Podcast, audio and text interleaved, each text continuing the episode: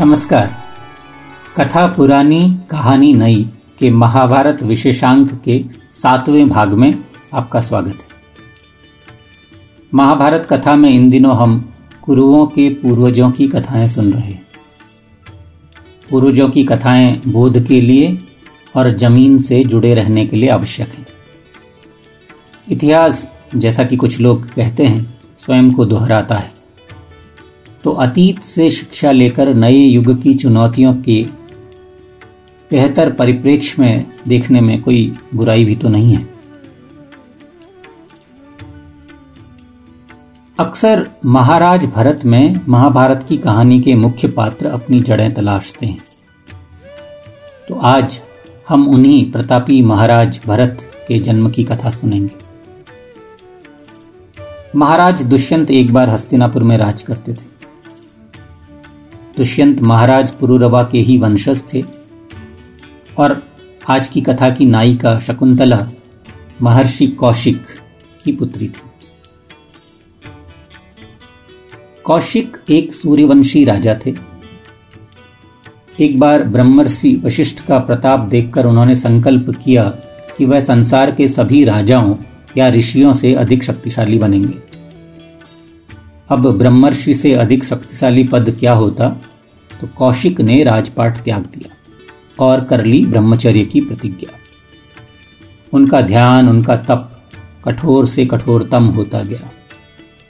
और इतना कठोर हुआ कि कहते हैं देवराज इंद्र का सिंहासन डोलने लगा। और जैसे कि परंपरा है, जब सिंहासन डोलते हैं तो ऋषि के तप में विघ्न डालने के लिए अप्सराओं का सहारा लिया जाता है। तो इंद्र की सबसे चहेती और सुंदरियों में सुंदर मेनका को कौशिक का तप भंग करने के लिए भेजा गया। बहुत समय तक तो कौशिक अपनी इंद्रियों पर काबू रखे रहे, परंतु मेनका आखिर मेनका थी। उनके ताप के आगे ऋषि का तप पिघल गया। कौशिक मेनका के आकर्षण से बच न सके और उन्होंने प्रस्तुत अप्सरा का प्रणय निवेदन स्वीकार कर लिया। कुछ काल तक कौशिक ऋषि ने मेनका के मादक साहचर्य का भरपूर आनंद लिया और उनके मिलन के परिणाम स्वरूप एक कन्या का जन्म हुआ। अब ज्यो ही कन्या का जन्म हुआ तो माता पिता दोनों को ही होश आया। अप्सरा को तो होश आया कि स्वर्गलोक जाना है और ऋषि को अपना संकल्प याद आ गया। आपको अगर याद है, यही कौशिक ऋषि बाद में जगत प्रसिद्ध ब्रह्मर्षि विश्वामित्र हुए थे। परंतु जब उस बालिका शकुंतला का जन्म हुआ तो ऋषि के लिए यह बालिका उनकी पराजय का प्रतीक थी। और उधर मेनका के लिए अपनी विजय के प्रतीक से अधिक कुछ भी नहीं थी। लिहाजा दोनों ही, माँ बाप दोनों ने ही नवजात बालिका को त्याग दिया। कहते हैं, उस घने जंगल में उस नवजात बालिका की रक्षा की थी शकुन पक्षियों ने। और एक बार वहाँ से गुजरते कर्ण ऋषि ने शकुन पक्षियों के पंखों से सुरक्षित इस बच्ची को जब देखा तो उनका दिल भर आया। वह उसे अपने आश्रम में ले आए और अपनी बेटी की तरह पालने लगे। शकुन पक्षियों के प्रति आभार जताने के लिए ही उन्होंने उस बालिका का नाम रख दिया, शकुंतला। समय बीता शुक्ल पक्ष के चंद्रमा की तरह शकुंतला बढ़ने लगी और परिवर्तित हो गई एक अपूर्व सुंदरी में। अब आश्रम में तो केवल पिता और पुत्री ही रहते थे। वहाँ सिर्फ़ कर्ण ऋषि थे पशु पक्षी थे और पेड़ पौधों के अतिरिक्त शकुंतला का और कोई नहीं था। एक बार आ, किसी काम के सिलसिले में कर्ण ऋषि को बहुत लंबे समय के लिए आश्रम से बाहर जाना पड़ा। दैवयोग ऐसा बना कि उसी समय हस्तिनापुर के राजा दुष्यंत शिकार खेलते हुए रास्ता भटककर कर्ण ऋषि के आश्रम आ पहुँचे। जैसा कि अतिथि सत्कार की परंपरा है, शकुंतला ने उनका स्वागत, सेवा और सत्कार किया। इस भोली भाली परंतु सुंदर और गुणवती युवती पर राजा रीझ गए। शकुंतला पर रीझ कर उन्होंने प्रस्ताव किया कि शकुंतला उनसे प्रेम कर ले और विवाह कर। अब हस्तिनापुर के युवा और आकर्षक राजा का यह प्रस्ताव शकुंतला को भी खराब नहीं लगा। परंतु पिता की आज्ञा के बगैर वह कोई कमिटमेंट करना नहीं चाहती थी। तो उसने राजा से कहा कि पहले वह शकुंतला के पिता की आज्ञा ले लें, तभी वह राजा का प्रणय निवेदन स्वीकार करेगी। परंतु राजा तो अधीर थे और चतुर भी थे। उन्होंने शकुंतला को समझाया कि कर्ण ऋषि बहुत दूर गए और पता नहीं कब लौटेंगे। और साथ ही शकुंतला को यह भी बताया कि विवाह की एक मान्य पद्धति है गंधर्व विवाह। और प्रेम से किया गया गंधर्व विवाह शास्त्रों के अनुसार मान्य है। हस्तिनापुर के सम्राट ने जब इस तरह समझाया तो शकुंतला ने उनका प्रणय निवेदन स्वीकार कर लिया। क्योंकि आश्रम में और कोई था नहीं सो आश्रम के पेड़ों को गवाह मानकर दोनों ने विवाह कर लिया। दोनों जन बहुत दिन तक पति पत्नी के रूप में रहे। फिर राजा को अपने राज्य की याद सताने लगी। अब की बार राजा ने शकुंतला को कहा कि, प्रिय, मुझे तो जाना होगा, परंतु तुम्हें बिना तुम्हारे पिता की आज्ञा के कैसे ले जा सकता हूँ? यह उचित नहीं होगा तो मैं फिर लौटूँगा और तब तुम्हें तुम्हारे पिता की आज्ञा लेकर अपने साथ हस्तिनापुर ले चलूँगा। तो राजा चले गए हस्तिनापुर। अब जब उधर कर्ण ऋषि आश्रम वापस लौटे तो शकुंतला ने उन्हें सारी बात बताई। और यह भी बताया कि वह अब गर्भवती है। ऋषि और उनकी पुत्री दोनों ने साथ मिलकर इस खुशखबरी का उत्सव मनाया। और दोनों प्रसन्न मन से राजा की प्रतीक्षा करने लगे। दिन गुजरे, सप्ताह गुजरे और फिर महीने गुजर गए। और राजा अपने वादे के विपरीत नहीं लौटे। शकुंतला उनकी व्यग्रता से प्रतीक्षा करती, पर बेकार। तो नियत समय आने पर शकुंतला ने एक सुंदर और स्वस्थ पुत्र को जन्म दिया। पिता और पुत्री दोनों ने मिलकर बड़े प्रेम से बालक का नाम रखा, भरत।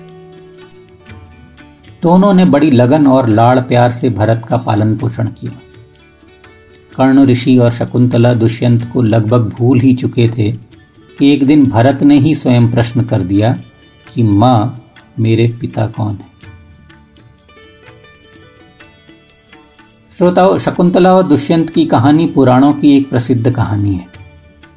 महाकवि कालिदास का एक मशहूर नाटक, अभिज्ञान शाकुंतलम, इस कथा को बहुत सुंदर तरीके से प्रस्तुत करता है।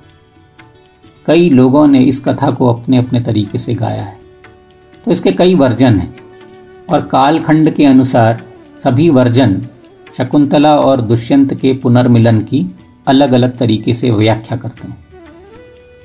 एक वर्जन के अनुसार, भरत के इस प्रश्न के बाद कि मेरे पिता कौन हैं, शकुंतला उसे अपने और राजा दुष्यंत के विवाह के बारे में बताती है। एक दिन इत्तेफाक से दुष्यंत वापस शिकार खेलते खेलते फिर आश्रम के पास के जंगल में आते हैं तो देखते हैं कि एक बालक सिंह की सवारी कर रहा है।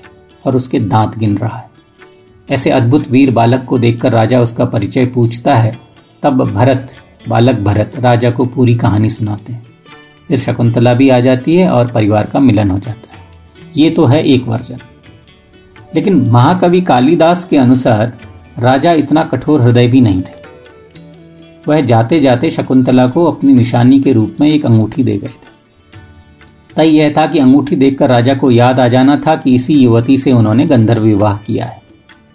लेकिन इसी बीच एक अनहोनी हो गई। एक दिन दुर्वासा ऋषि कर्ण ऋषि के आश्रम में आए और कर्ण ऋषि थे नहीं तो दुष्यंत के ख्यालों में खोई हुई शकुंतला ऋषि के आने पर उन्हें उचित सम्मान दे नहीं पाई। तो क्रोधित दुर्वासा ने उसे श्राप दे दिया कि जब तुम्हारा अपने प्रेमी से, जिसकी याद में तुम इतना खोई हो कि मेरा सम्मान करना भूल गई हो। जब उससे मिलन का समय आएगा तो तुम्हारा प्रेमी तुम्हें भूल जाएगा।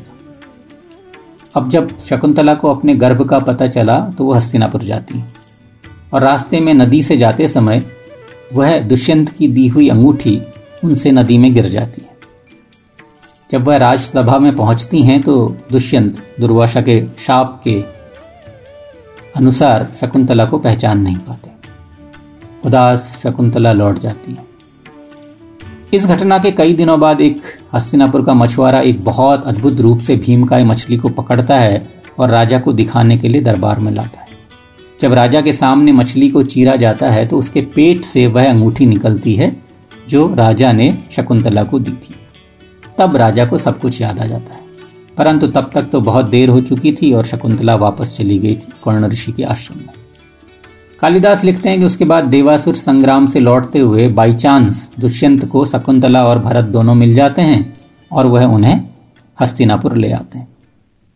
लेकिन जो मूल कहानी है, जो वेदव्यास की लिखी हुई कहानी है, उसमें शकुंतला बहुत अधिक स्वाभिमानिनी है। वो भरत को उसका हक, उसका उत्तराधिकार दिलवाने राजा के पास हस्तिनापुर जाती है। कालिदास की तरह की रोमांटिक कल्पना व्यास जी की नहीं है। वो भरत को उसका हक दिलाने के लिए जब हस्तिनापुर जाती है तो राजा उसे पहचानने से इनकार कर देते हैं। और पूछते हैं कि क्या विवाह का कोई गवाह है?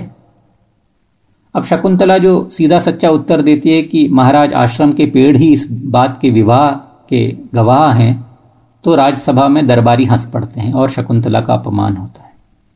अपने अपमान से क्षुब्ध शकुंतला राजा को कहती है कि मैं यहाँ अपने पति दुष्यंत को ढूँढने नहीं आई हूँ। बल्कि अपने पुत्र को उसका अधिकार दिलाने आई। शकुंतला बहुत फॉर्मली कहती है कि मैंने माँ का कर्तव्य निभाया है और अब मेरा बालक बड़ा हो गया है। आपका दायित्व है कि आप पिता का कर्तव्य निभाइए। जब राजा नहीं मानता तो शकुंतला वापस लौट आती है।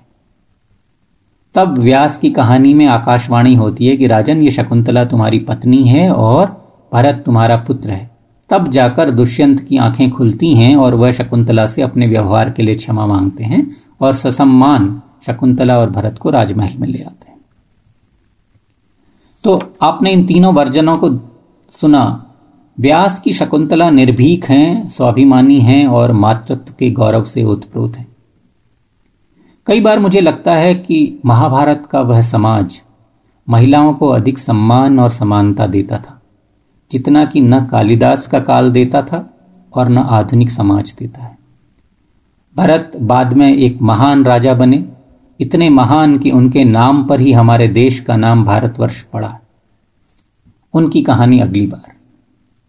आज इतना ही। मुझे यानी युगल जोशी को आज विदा दीजिए। जल्द ही कथा पुरानी कहानी नई के महाभारत विशेष के आठवें अंक के साथ हाजिर होऊँगा। तब तक के लिए नमस्कार।